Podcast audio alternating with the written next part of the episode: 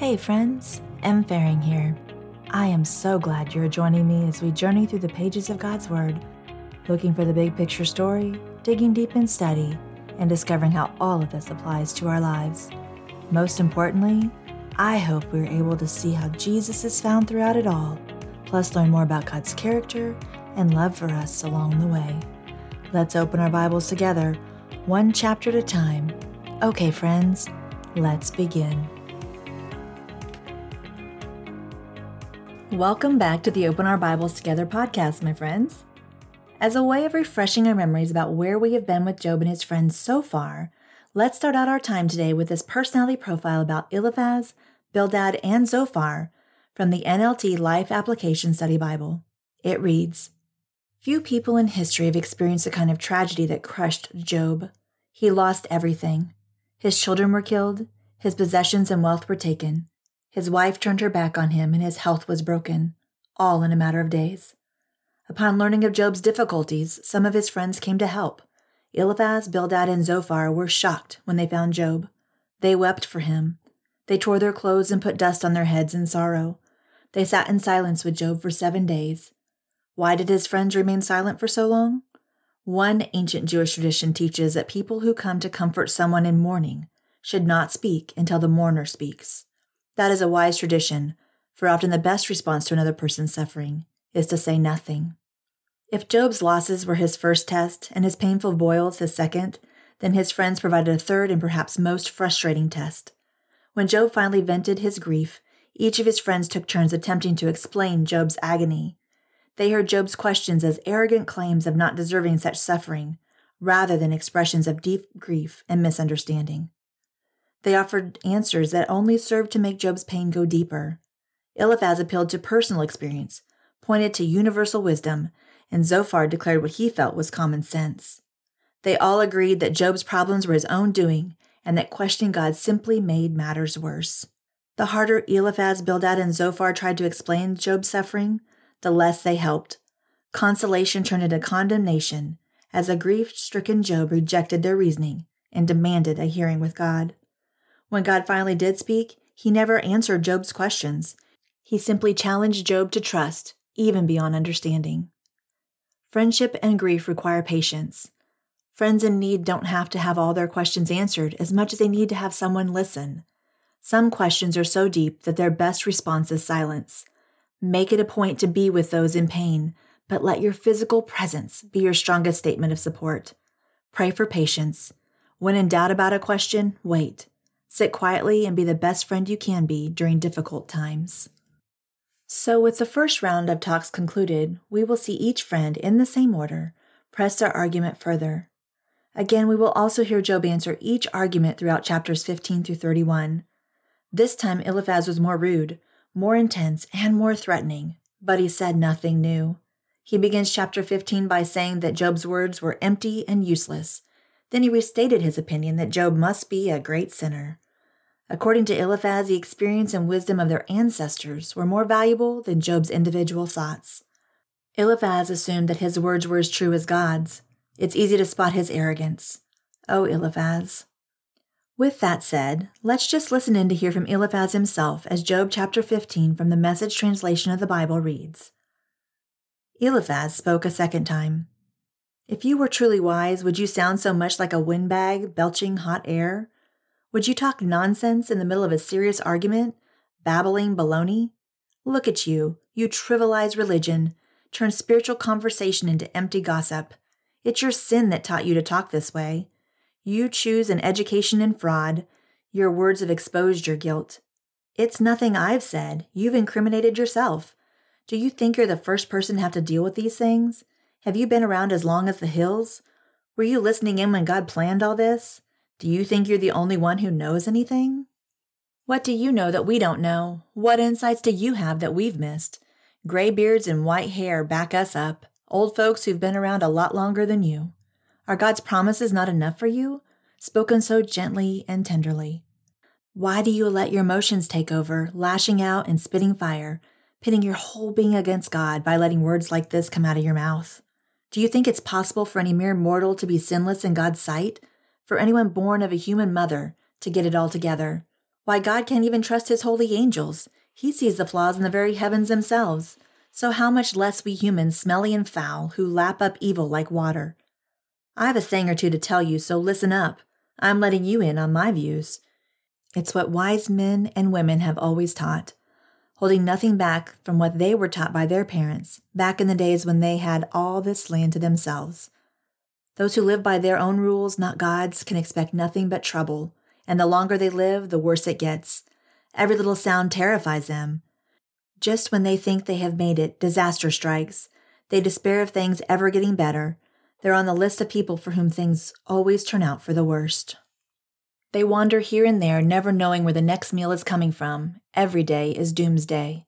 They live in constant terror, always with their backs up against the wall because they insist on shaking their fists at God, defying God Almighty to his face, always and ever at odds with God, always on the defensive. Even if they're the picture of health, trim and fit and youthful, they'll end up living in a ghost town, sleeping in a hovel not fit for a dog, a ramshackle shack. They'll never get ahead, never amount to much of anything, and then death. Don't think they'll escape that. They'll end up shriveled weeds, brought down by a puff of God's breath. There's a lesson here. Whoever invests in lies gets lies for interest, paid in full before the due date, some investment. They'll be like fruit frost killed before it ripens, like buds sheared off before they bloom. The godless are fruitless, a barren crew. A life built on bribes goes up in smoke. They conceive trouble and give birth to evil. Their lives are wombs for breeding deceit. Wowzers, Eliphaz, dare we even ask how he really feels? Oh my. The Jesus Bible has this to say about what we see happening here in the beginnings of the second phase of the conversation between Job and his three friends.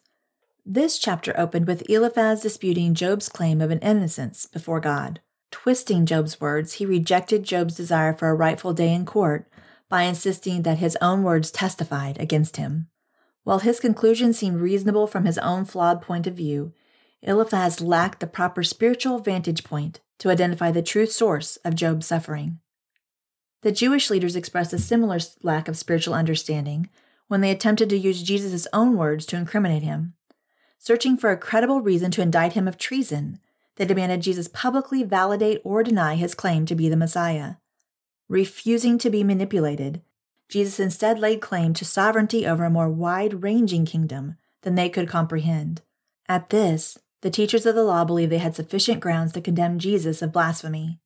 However, being more concerned about advancing their own agenda than discovering the truth, the accusing leaders missed this crucial spiritual reality Jesus truly is God. While people may believe they are pursuing God, like Job's friends or the Jewish council, it is possible they are missing the most obvious truths. Though God loves everyone immensely, he often has priorities that are not easily understood. Sometimes the finite sufferings of God's people fall within a much larger divine plan. Did you hear that, my friends? Sometimes the finite sufferings of God's people fall within a much larger divine plan. Do you remember our conversation about how God uses the dust moments in our lives, as described in the excerpt I read from It's Not Supposed to Be This Way book in the last episode? Consider this continuation of where we left off in the next chapter, entitled But How Do I Get Through the Next 86,400 Seconds? Lysa TerKeurst shares Okay, so dust is what I have in front of me, and a glorious remaking is what's ahead of me. But how do we fix the pain today? because I've got 86,400 seconds of today that I have to get through. So, what's the plan to help me not hurt today? I looked my counsel in the eye and willed myself not to blink. I wanted a step by step plan to get me through this. I wanted a guarantee that if I followed the plan, then the pain would go away. And if he couldn't give me all that, then I wanted a pill. A pill to help me sleep through the next year so that I could just wake up on the other side of this with everything miraculously fixed. I always want miraculous fixes without pain. My counselor didn't give me a quick fix. I'm sure he wanted to. I'm sure he wanted to fix a lot about me, especially my desire for everything to be okay right now and my refusal to just embrace the process of healing. I knew God would eventually make everything okay. I knew God would, in fact, make something new and wonderful from my dust. I just didn't know how to function without freaking out in the midst of daily life. My counselor finally broke the news to me that there was simply no easy way around the heartbreaking circumstances in my life. I would have to walk through them, and it would be painful. I don't know what pain you are going through today, but I suspect whatever it is, it's got some roots of disappointment. You didn't think life would be like this. You didn't think circumstances would be like this. You didn't think you'd be like this. You didn't think they would be like this. You didn't think God would be like this. Depending on the level of pain, you'll use different words to describe the feelings. Words like disillusioned, devastated, let down, or driven to the brink of utter frustration. Whatever it is, the roots of all these feelings can be traced back to your disappointment. You are expressing that your experience of life isn't matching your expectations of how you thought life would be. Those feelings are painful, and that pain must be addressed. God helped me see this in a pretty dramatic way one summer. I woke up on what I thought would be an ordinary Monday in June, but nothing was normal. I felt as if knives were mercilessly carving their way through my insides. Waves of nausea left me convulsing and desperate for relief. I tried to step out of bed, but I collapsed. I screamed. My family rushed me to the emergency room where we all hoped I could find some relief and help. It would be five excruciatingly horrible and exhausting days before I'd find either. I never knew how impossible it could feel to live another hour, much less another day. I never knew how painful 60 seconds could be. I never desperately desired death before as my only option for relief. I had gone from feeling just fine traveling home from vacation on Sunday to lying drenched in tears and sweat in the critical care unit on Monday. This pain couldn't be brushed off or ignored. It consumed me. At first, my mind couldn't think rationally at all. It was just panicked, trying to figure out how to get an immediate relief from my pain. I was in the urgency of the moment, but as the panic started to give way to desperation, I cried out for God to help me. Take the pain away. Please, dear God, take this pain away. But he didn't. Not that moment, not the next, not even the next day. His silence stunned me. How could God do that? How could he say I'm his daughter, whom he deeply loves, but let me lie there in excruciating pain? I have children, and if I could take away their pain, without a doubt I would. God could do that, but he was choosing not to. C.S. Lewis wrote, I believe in Christianity as I believe that the sun has risen, not only because I see it, but because by it I see everything else. I like that quote. It's certainly Facebook worthy, but in the context of my hospital bed, when the darkness of pain seemed to block out any sliver of light, a rebellious doubt drummed inside my head. What do you see now? I saw pain.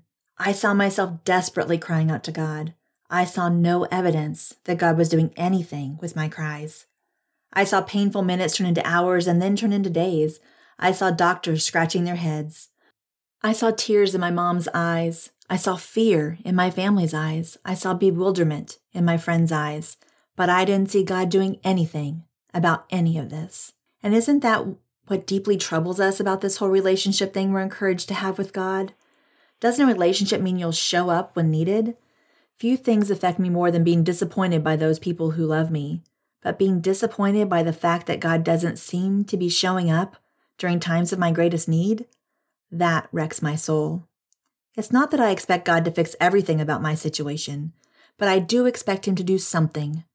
I kept picturing Him standing beside my bed, seeing my anguish, watching my body writhing in pain, hearing my cries, but making the choice to do nothing, and I couldn't reconcile that.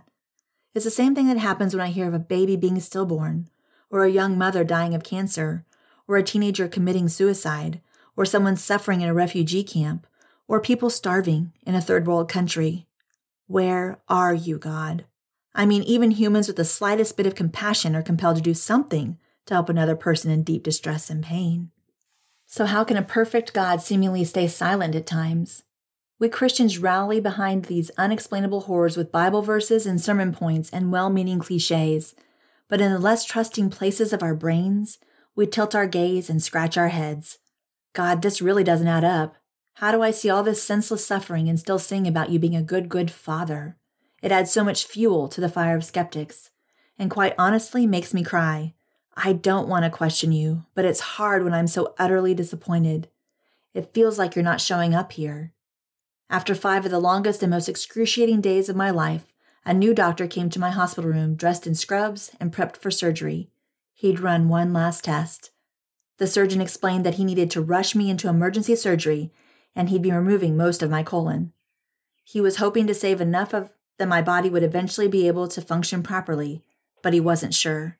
He wasn't sure I'd even make it through the surgery. Weeks later, while I was home recovering, the surgeon called me. He had gotten the report back from the mass that was removed, and there was no further treatment needed. However, there was an alarming part of the report he couldn't reconcile, even with his years of practicing medicine. He said, How you survived this, I can't explain. I hung up the phone, stunned, and I suddenly thought of those days before the surgery when I'd begged God to take away the pain. I had questioned God because of the pain. I had wondered how God could let me be in so much pain, and I had cried because I thought God somehow didn't care about my pain. But in the end, it was the pain that God used to save my life. The pain was what kept me in the hospital. The pain was what kept me demanding the doctors run more tests. The pain was what forced me to address what desperately needed to be attended to within my body. The pain was what made me allow a surgeon to cut my belly wide open. The pain was what helped save me. Had God taken away the pain, I would have gone home. My colon would have ruptured. My body would have turned septic, and I would have died. I now have a completely different picture of God standing beside my hospital bed while I was hurting and begging Him to help me. He wasn't ignoring me. No, I believe it took every bit of holy restraint within him to not step in and remove the pain. He loved me too much to do the very thing I was begging him to do. He knew things I didn't know. He saw a bigger picture I couldn't see. His mercy was too great. His love was too deep. Indeed, he is a good, good father. My colon had been in trouble for a while. My stomach had been hurting for a while. But the pain hadn't been severe enough to force me to address what was happening below the surface. This isn't just true of physical pain, it's true of emotional pain as well. Once the truth surfaced, the pain was so intense I couldn't ignore it any longer. I had to do something about it. I needed God's help, and God longs to help us. Stop right here and personalize that statement. Say it out loud God longs to help me. Now keep this statement in the context of how God longs to help us. There are many things God longs to help us with, but at the core of it all, He longs to help us through the process of being made into the image of Christ. He is our ultimate example of wrestling well between divine faith and human feelings. So the more we become like Him, the more we learn to trust God, no matter what our human eyes can see. During the days of Jesus' life on earth, he offered up prayers and petitions with fervent cries and tears to the one who could save him from death, and he was heard because of his reverent submission. Son though he was, he learned obedience from what he suffered, and once made perfect, he became the source of eternal salvation for all who obey him. Hebrews chapter 5 verses 7 through 9. Please don't rush past this heart-stopping truth. Jesus learned obedience from what he suffered. He was fully God, but also fully human.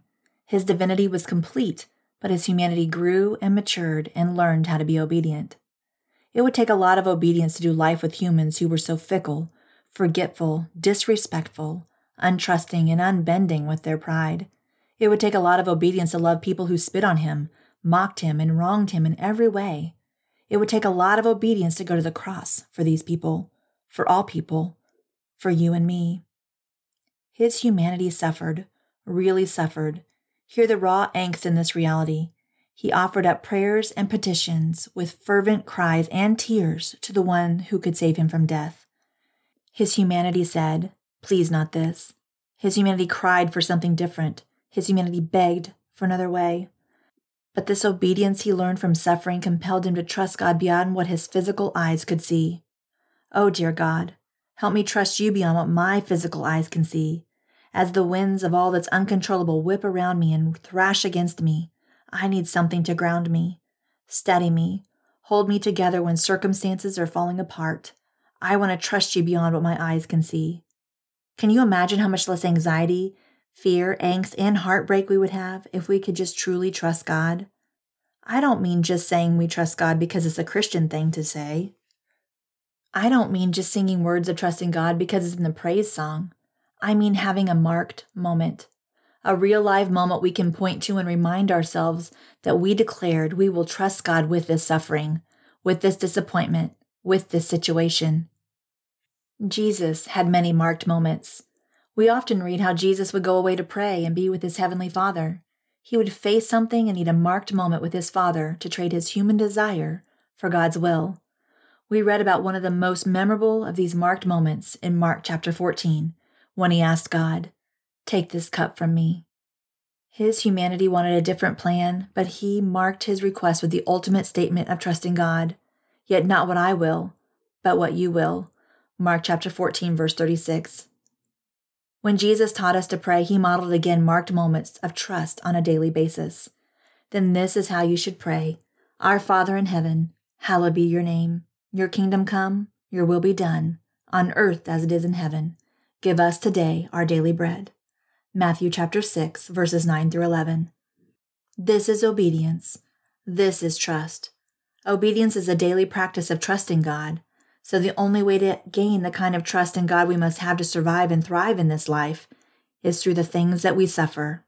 Suffering, the very thing that makes us wonder if God is cruel, the very thing that makes us question God's goodness, the very thing I couldn't understand in that hospital bed, the very thing I don't want to be part of God's plan ever, ever, ever. Not for me, not for you, not for any human. But here's the craziest thing of all God doesn't want you or me to suffer, but He will allow it in doses to increase our trust. Our pain and suffering isn't to hurt us, it's to save us, to save us from a life where we are self reliant, self satisfied, self absorbed, and set up for the greatest pain of all separation from God. Think about why we will yank a child back from running across the street. The initial jerk may cause the child some pain and confusion, but that tiny bit of suffering is for the greater good of saving the child from the worst suffering of getting hit by a car. To trust God is to trust His timing. To trust God is to trust His way. God loves me too much to answer my prayers at any other time than the right time, and in any other way than the right way. In the stillness of all that doesn't feel right, this truth does. So I say it again, and my suffering today isn't so intense. This truth calms me. God loves me too much to answer my prayers at any other time than the right time, and in any other way than the right way. This doesn't change the fact that I want all of this to go away. I want happy. I want normal. I want easy. That's what I want, because that's all I can conceive of as a good plan. However, God sees things I can't see, and He knows things I don't know. Only God knows what the good plan is and what it will take to get me there. And most of all, He knows if I saw the full road ahead, I would stop about halfway through and never choose to continue with His plan. I would think the cost is too high, the path too scary, the way too daunting, and the enemy too frightening. No human is strong enough to withstand seeing too much of God's plan in advance. It must be revealed daily, and we must be led to it and through it slowly. Jesus is the perfect one to show us the way, the truth, and the life, the one who understands how hard the 86,400 seconds of one day can be. God doesn't just stand back while we are suffering and say, Good luck. I hate that you're in pain, but welcome to the reality of living in a sin soaked world. Hang on, deal with it. Eventually, I'll do something good with it. No, God sent his son Jesus to be his help with skin on. Jesus came to share in our humanity, to feel what we feel, to hurt like we hurt, to suffer like we suffer, to be tempted like we are tempted, to defeat what we fear, to set us free from the curse of sin and death, and to lead us through this life. Hebrews chapter 2 verses 15 through 17 and 17 through 18 say, Since the children of flesh and blood he too shared in their humanity, so that by his death he might break the power of him who holds the power of death, that is, the devil, and free those who all their lives were held in slavery by their fear of death. For this reason, he had to be made like them, fully human in every way, in order that he might become a merciful and faithful high priest in service to God, and that he might make atonement for the sins of the people, because he himself suffered when he was tempted, he is able to help those who are being tempted. To fix our thoughts on Jesus is to close our eyes, to mark this moment by declaring our trust in God, to declare to God out loud like Jesus did, Not my will, but yours be done to stop fixating on the circumstances raging around us, to stop trying to make sense of things that make no sense in the middle of the journey, and to stop asking for the knowledge that's too heavy for us to carry. That's why God didn't want Adam and Eve to eat from the tree of the knowledge of good and evil. The knowledge it would give them was a burden God never wanted them to carry. And maybe that's why we don't have all the answers about our situations. God isn't trying to be distant or mysterious or hard to understand. He's being merciful. We don't have to know the plan to trust there is a plan. We don't have to feel good to trust there is good coming. We don't have to see evidence of changes to trust that it won't always be this hard. We just have to close our physical eyes and turn our thoughts to Jesus, fix our thoughts on Him. Say His name over and over and over. God doesn't want to be explained away, He wants to be invited in. And right now, He's looking for someone, anyone, who will really call on Him. In the midst of this cruel, crazy world, there you'll be the one who, out of all this world, is brave enough to trust and call on the name of Jesus. You'll learn disappointments aren't a reason to run away. They are a reason to turn a different way, a way few ever find. Turn from the deep desire to know all the answers, to see much of the plan, to carry the weight you weren't ever supposed to carry. Make a different choice than Eve did. She demanded all the knowledge right away in her own way while ignoring God's way. If only she would have noticed that other tree, the tree of life, the tree of God's best way and perfect provision. It was there for her. She had a choice. And so do we. Scripture reminds us that hope deferred makes the heart sick, but a longing fulfilled is the tree of life. Proverbs chapter 13, verse 12. Wow. The tree of the knowledge of good and evil may not be in our physical sight today, but Satan is certainly making use of that same sense of disappointment, of our hope deferred. He wants us to be so consumed with our unmet expectations that our hearts just get sicker and sicker. He wants our inner selves to get more and more disillusioned with our circumstances, other people, and God. He wants our pain to get more and more intense to the point we lose sight of Jesus completely, and death seems appealing. All the while, Jesus is saying, Don't deny my wounds, the healing I died to give you. Eve turned to the wrong tree and received death. I hung on a tree to bring you life. I am the fulfillment of your longing. I am your tree of life. Charles Spurgeon once preached, My dear friends, you will never see the tree of life aright unless you first look at the cross. Thus, then, Jesus Christ hanging on the cross is the tree of life in its winter time. In the darkest hour this world has ever known, Jesus died on a cross, on a tree, as Galatians chapter 3:13 puts it in the New Living Translation. But just as we know that trees in the wintertime only appear to be dead, so there was a redemptive transformation at work as Jesus hung on the cross. Your life may be dark today, but make no mistake, there is a powerful work happening. Jesus is in the process of turning your hurt into wisdom, and this wisdom will be life. Jesus is saying to us, Nothing you desire compares to this wisdom.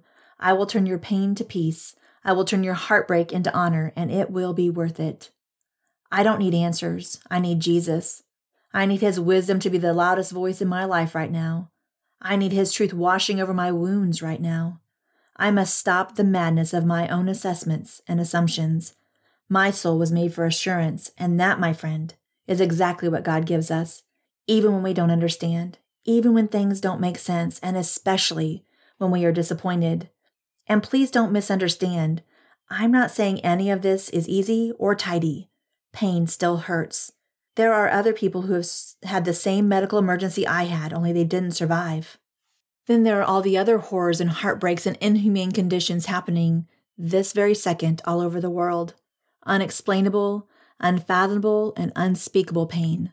Some things won't be fixed on this side of eternity, they just have to be walked through.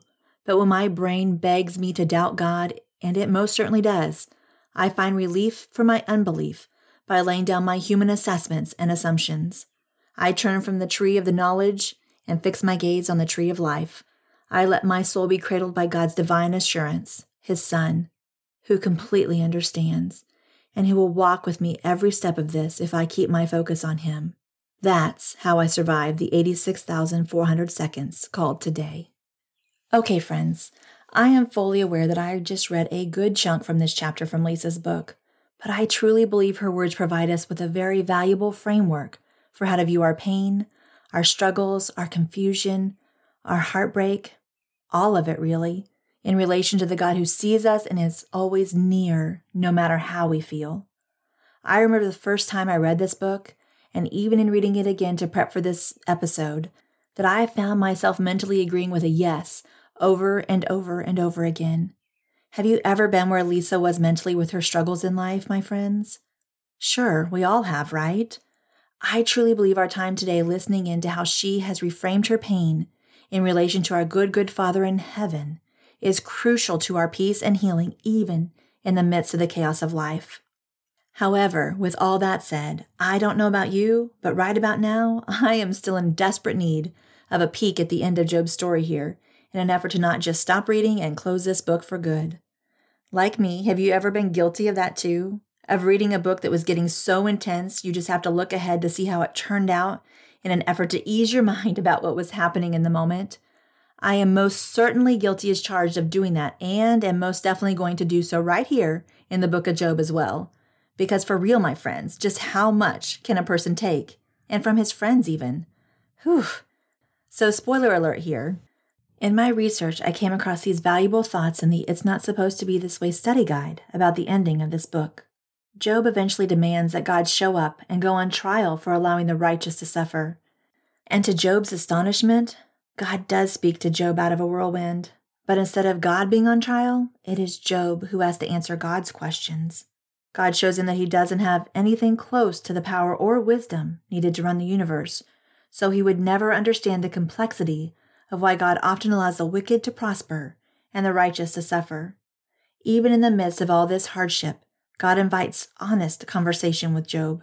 And in the end, it deepened Job's relationship with God immensely. God never explains to Job why he allowed him to suffer. He doesn't tell him about Satan's accusation. He doesn't tell him that he's used the situation to put a stop forever to the belief that all suffering is a result of actions by the one suffering. He doesn't point out that he has been refining Job. He doesn't tell him that millions of people are going to read about his story in a book and come to know God better by it. He may have other reasons, but we don't know what they are. Ultimately, what helps Job is a right understanding of who God is God remains good even when he allows the hardships to happen. But don't miss this crucial detail. God doesn't just leave us to suffer alone. God isn't just standing back to watch us suffer. Through his son Jesus, he willingly entered our world and experienced its miseries alongside us. And he wants to enter into our here and now sufferings and bear them alongside us as well. Okay, in an effort to move from our sneak peek at the end of the book of Job to actually get us back to taking a closer look at what Eliphaz is saying to Job in chapter 15, the Message Devotional Bible has this perspective. The second speech by Eliphaz rebuked Job. This speech was even more inflammatory than his first one, and even more accusatory. What can those of us who know the end of the story learn from Eliphaz? That words spoken authoritatively about God aren't necessarily authoritatively true and neither are accusations against others, regardless of how authoritatively they're voiced. We aren't judged by the bluster of our prosecutors, and we aren't judged by a jury of our peers. We are judged by God. Only He is wise enough to set through the evidence and render a verdict. Moving on in our study today, let's listen in as Job responds to Eliphaz in chapter 16. Then Job defended himself. I've had all I can take of your talk. What a bunch of miserable comforters. Is there no end to your windbag speeches? What's your problem that you go on and on like this? If you were in my shoes, I could talk just like you. I could put together a terrific tirade and really let you have it. But I'd never do that. I console and comfort, make things better, not worse. When I speak up, I feel no better. If I say nothing, that doesn't help either. I feel worn down. God, you have wasted me totally, me and my family. You've shriveled me like a dried prune, showing the world that you're against me. My gaunt face stares back at me from the mirror, a mute witness to your treatment of me. Your anger tears at me, your teeth rip me to shreds, your eyes burn holes in me, God, my enemy. People take one look at me and gasp. To contemptuous, they slap me around and gang up against me, and God just stands there and lets them do it, lets wicked people do what they want to me. I was contentedly minding my business when God beat me up, he grabbed me by the neck and threw me to the ground. He set me up as his target, then rounded up archers to shoot at me. Merciless, they shot me full of arrows. Bitter bile poured from my gut to the ground. He burst in on me, onslaught after onslaught, charging me like a mad bull. I sewed myself a shroud and wore it like a shirt. I lay face down in the dirt. Now my face is blotched red from weeping. Look at the dark shadows under my eyes, even though I've never hurt a soul and my prayers are sincere. O earth, don't cover up the wrong done to me. Don't muffle my cry. There must be someone in heaven who knows the truth about me, in highest heaven, some attorney who can clear my name, my champion, my friend, while I'm weeping my eyes out before God. I appeal to the one who represents mortals before God as a neighbor stands up for a neighbor. Only a few years are left before I set out on the road of no return. Oh my, Here we see Job's friends, the ones who were supposed to be comforting him in his grief, were instead condemning him for causing his own suffering. Job began his reply to Eliphaz by calling him and his friends miserable comforters. Verse 5 Suffering and Sovereignty offers us this advice here. Job's words reveal several ways to become better comforters to those in pain. Don't talk just for the sake of talking. Don't sermonize by giving pat answers. Don't accuse or criticize. Put yourself in the other person's place. Offer help and encouragement. Try Job's suggestions knowing that they are given by a person who needed great comfort. The best comforters are those who know something personal about suffering. In verses 6 through 14 from the Jesus Bible provides us with this perspective. When put into difficult situations, even committed believers understandably question God's actions. Job was no exception. Though he was certain he was guilty of no wrongdoing, he still wondered if God was angry at him or seeking some kind of vengeance. Often, as in the case of Job, external circumstances fail as reliable indicators of God's attitude toward us. Romans chapter 5 verse 8 says, God demonstrates his own love for us in this, while we were still sinners, Christ died for us. This verse states plainly that Christ's death ultimately proved God's love. Believers do not have to depend on comfortable circumstances as a barometer indicating right standing with the Lord. All that was necessary to demonstrate God's unwavering love has already been done. While questions about the purpose for adversity and pain persist, the New Testament points to the crucifixion and resurrection of Jesus Christ as the ultimate, objective, steadfast, and concrete proof of the love of God. In the New Living Translation Life Application Study Bible, for chapter 16, verse 19, it reads Job was afraid that God had abandoned him, yet he appealed directly to God, his witness and advocate and to God's knowledge of his innocence. A witness is someone who has seen what happened, and an advocate is like a lawyer who speaks on behalf of the plaintiff. By using these terms, Job showed he had cast all his hope for any fair defense upon God in heaven, because he would probably die before it happened on earth. In the New Testament, we learn that Jesus intercedes on our behalf, therefore, there is nothing to fear. I don't know about you, but I just love how many correlations we are seeing to Jesus in our study time in Job. No matter where you are in the Bible, even here in the Old Testament, I want to remind you of something super important that I have mentioned several times before. Always be looking for Jesus. In John 5, Jesus says the Old Testament is all about him. He doesn't just show up in a manger in Matthew, he's been here since Genesis chapter 1, even. So keep looking for him. I sure will be too, my friends. So as we move on in our reading of chapter 17, we hear Job open here by saying, My spirit is broken. I just feel for him. I've been there. There have been times in my life when Job and Lamentations were the only books of scripture I wanted to read. I felt known by Job in those moments the heartbreak, the exhaustion, the agony, the weariness, the frustration. All of it. Well, why don't you just listen in for yourselves? Job chapter 17 reads My spirit is broken, my days used up, my grave dug and waiting. See how these mockers close in on me? How long do I have to put up with their insolence? Oh God, pledge your support for me. Give it to me in writing with your signature. You're the only one who can do it. These people are so useless. You know firsthand how stupid they can be. You wouldn't let them have the last word, would you? Those who betray their friends leave a legacy of abuse to their children. God, you've made me the talk of the town. People spit in my face. I can hardly see from crying so much. I'm nothing but skin and bones. Decent people can't believe what they're seeing. The good hearted wake up and insist I've given up on God. But principled people hold tight, keeping a firm grip on life, sure that their clean, pure hands will get stronger and stronger. Maybe you'd all like to start over, to try again, the bunch of you. So far, I haven't come across one scrap of wisdom in anything you've said. My life's about over. All my plans are shattered. All my hopes are snuffed out. My hope that night would turn into day, my hope that dawn was about to break.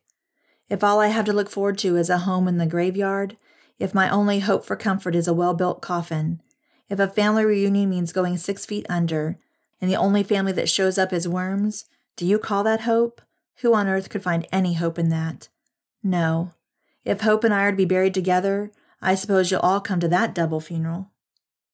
Let's take a pause, my friends, to consider this.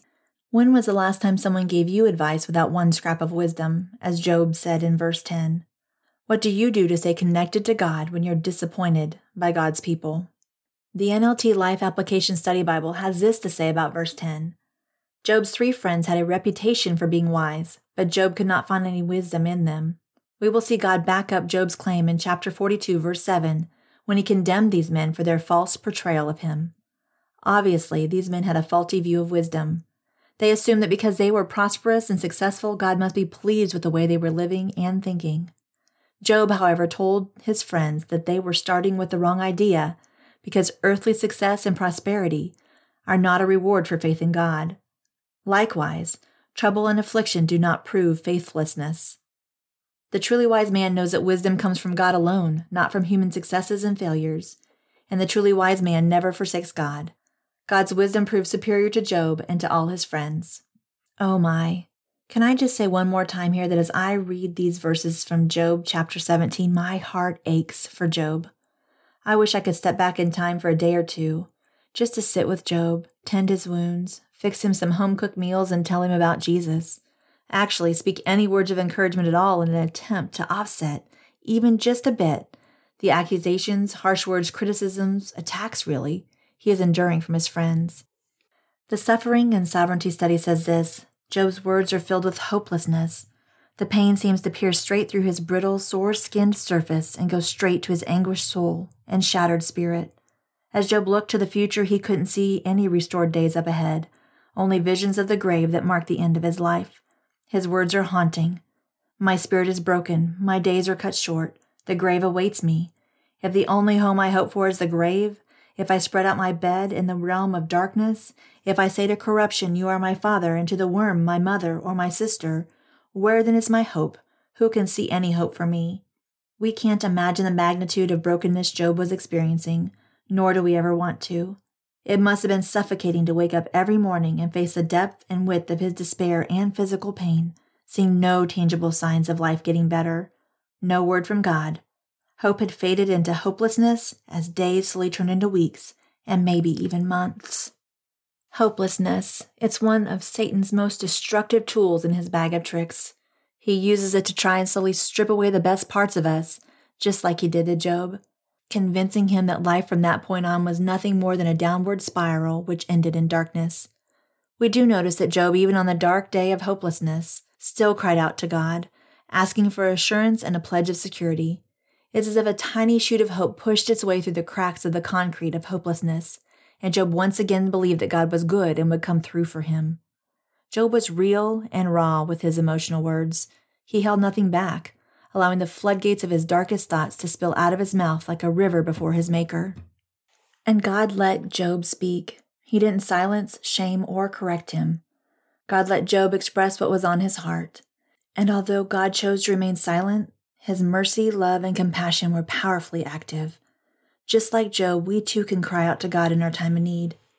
On those days when we feel hopeless, He is our source of strength and security. God wants us to be real and honest with Him, even with our rawest emotions. But we must remember to always remain reverent and honorable to Him in the process. He will not forsake us or shame us. He will comfort and shower us with His compassion. Job may not have had access to God's written word, but we do. God's promises of hope and assurance are always available to us, even in the seasons of life when our hope is strained by our sufferings and hopelessness is knocking at the door of our heart. Because of Jesus, we can always approach God's throne of grace with a confident hope, knowing that we will receive His mercy and grace to help us in our time of need. Jesus is our living hope, and in Him we have the joy of eternal security and salvation. And here we are back to Jesus. It's always only Jesus. Thank you, Jesus. And now listen to this perspective from She Reads Truth Suffering and the God Who Speaks study. How many times has some very well meaning person tried to comfort your heartache with words saying something along the lines of this God will comfort you and see you through this, He always does.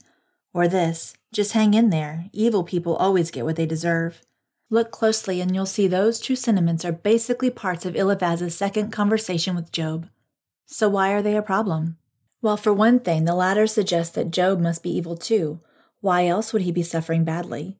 Their conversation leads to the question how do we truly weep with, mourn with, and comfort those who are broken? How do we become true comforters? First, we need to read and truly absorb Job's scorching honesty in chapters 16 and 17, where the stakes are even higher. Just a reminder God refused to allow Satan to take Job's life, which meant Job's torment was as bad as it could possibly get with no relief anywhere, falling just short of death. And Job couldn't exactly turn to morphine to numb the pain. So now the question becomes one of self reflection. If we are the ones in the fiery furnace, how do we cling to our relationship with God when it feels as if all is going up in smoke? These two questions are tied together because those who weep and mourn most effectively will have climbed into that fiery furnace of suffering in some way. In doing so, they join the Jobs of the world. So, for both situations, we wonder what does true faithfulness look like, both for the one who comforts and the one who suffers? What part does prayer play in our suffering? What does it mean to bring all our emotions, even our anger, doubt, and feelings of betrayal, before God? After all, Job's protests were laced with accusations. If his suffering teaches us anything, it is to strip away all pretenses, physical and spiritual. Job said that God had worn out and torn him up, seized him by the neck, and dashed him to pieces to the point that Job's face was red from weeping. His dark anger boiled over in agonizing questions as he protested the stony silence of God. Still more than anything else, Job longed for his shattered relationship with God to be mended. He'd already sought out a mediator to bring them together. He also repeatedly begged to talk with God, which we will eventually read that he ultimately did in the most extraordinary of circumstances. Most importantly, Job returned to this understanding. His advocate and witness were set apart on high. Job remembered who he was and who he was not. He was not God. All of this points to Job's faithfulness in his very real relationship with God. So, how do we sit with someone in their despair? How do we pray in the midst of others' suffering as well as our own? In my own experience, words like Lord have mercy, Christ have mercy, bring me back to the truth of God's character, of both his unfailing loving kindness and ultimate sovereignty through Jesus Christ. Our Savior reaches through our blinding pain to comfort and deliver us. Our prayer for mercy, offered with humility and hope, binds us together before the God who comforts even from on high. Let's close our time together by taking a closer look at God's truth about suffering. May these truths serve as a trigger to redirect your heart and move you from chaos into peace, and darkness into light, and hopelessness into hope. As a matter of fact, let's consider each of these truths as our prayer to God in closing out this episode. Please join me as we preach to our hearts what we know, but truthfully often struggle to feel in moments of heartache and struggle. Number one, God is not the author of evil and suffering. The last day of creation, God spoke these words in Genesis God saw all that He had made, and it was very good. God's design was perfect. Sin broke God's original design. It opened the door for grief, pain, and suffering. Number two, though suffering is not good, God will use it for His good. We find one of God's promises regarding suffering in Romans chapter 8 verse 28. He promises to work all things, yes, even the hard things, for the good of those who love him and who have been called according to his purpose. When life feels at its darkest, remember how God turned Jesus' deepest, darkest hours of pain and suffering into the most beautiful, glorious gift imaginable. Number three, one day suffering will end and God will exact justice for every evil done. Revelation chapter 21, verse 4 promises God will wipe every tear from their eyes. There will be no more death or mourning or crying or pain, for the old order of things has passed away. Romans 12:19 says, "Don't take revenge, my dear friends, but leave room for God's wrath, for it is written, it is mine to avenge, I will repay," says the Lord. Number 4, no matter how deep our suffering is, God's love is deeper still. Jesus came to our world, put on flesh, and personally experienced the deepest rejection, pain, and suffering. Through his Holy Spirit, God not only meets us in our trials, he remains. He comforts, he heals, and he restores. Number five, God empowers us to use the comfort we've received from Him to comfort others. God never wastes our pain. In 2 Corinthians, Paul praises the God of all comfort, who comforts us in all of our troubles, so that we can comfort those in any trouble with the comfort we ourselves receive from God. God has given each of us a story. Allow the comfort God has given you to pour over into the life of another. You will be doubly blessed, my friend, doubly blessed. Father God, we ask you to impress each of these truths about you in our hearts and minds. You are so very good. You can be trusted. Help us mark the hard moments of this day with declarations of our trust in you. There is more to what we're facing today than what our physical eyes can see. When our pain feels too deep, and when we don't think we can take one more second of suffering, help us recognize your plan and protection. Help us trade our unbelief for the beautiful relief that we don't have to figure this out. We just have to fix our thoughts on Jesus and how He will lead us. We mark this moment right here, right now, as a moment of trust. We declare we don't have to understand, we just have to trust. In Jesus' name we pray. Amen. Okay, so can I just be brutally honest here for a moment, friends? Reviews matter. They create interest and give credibility so new listeners don't have to take my word about how much I love hosting the podcast, but instead have other listeners that they already know, love, and trust vouching for Open Our Bibles Together.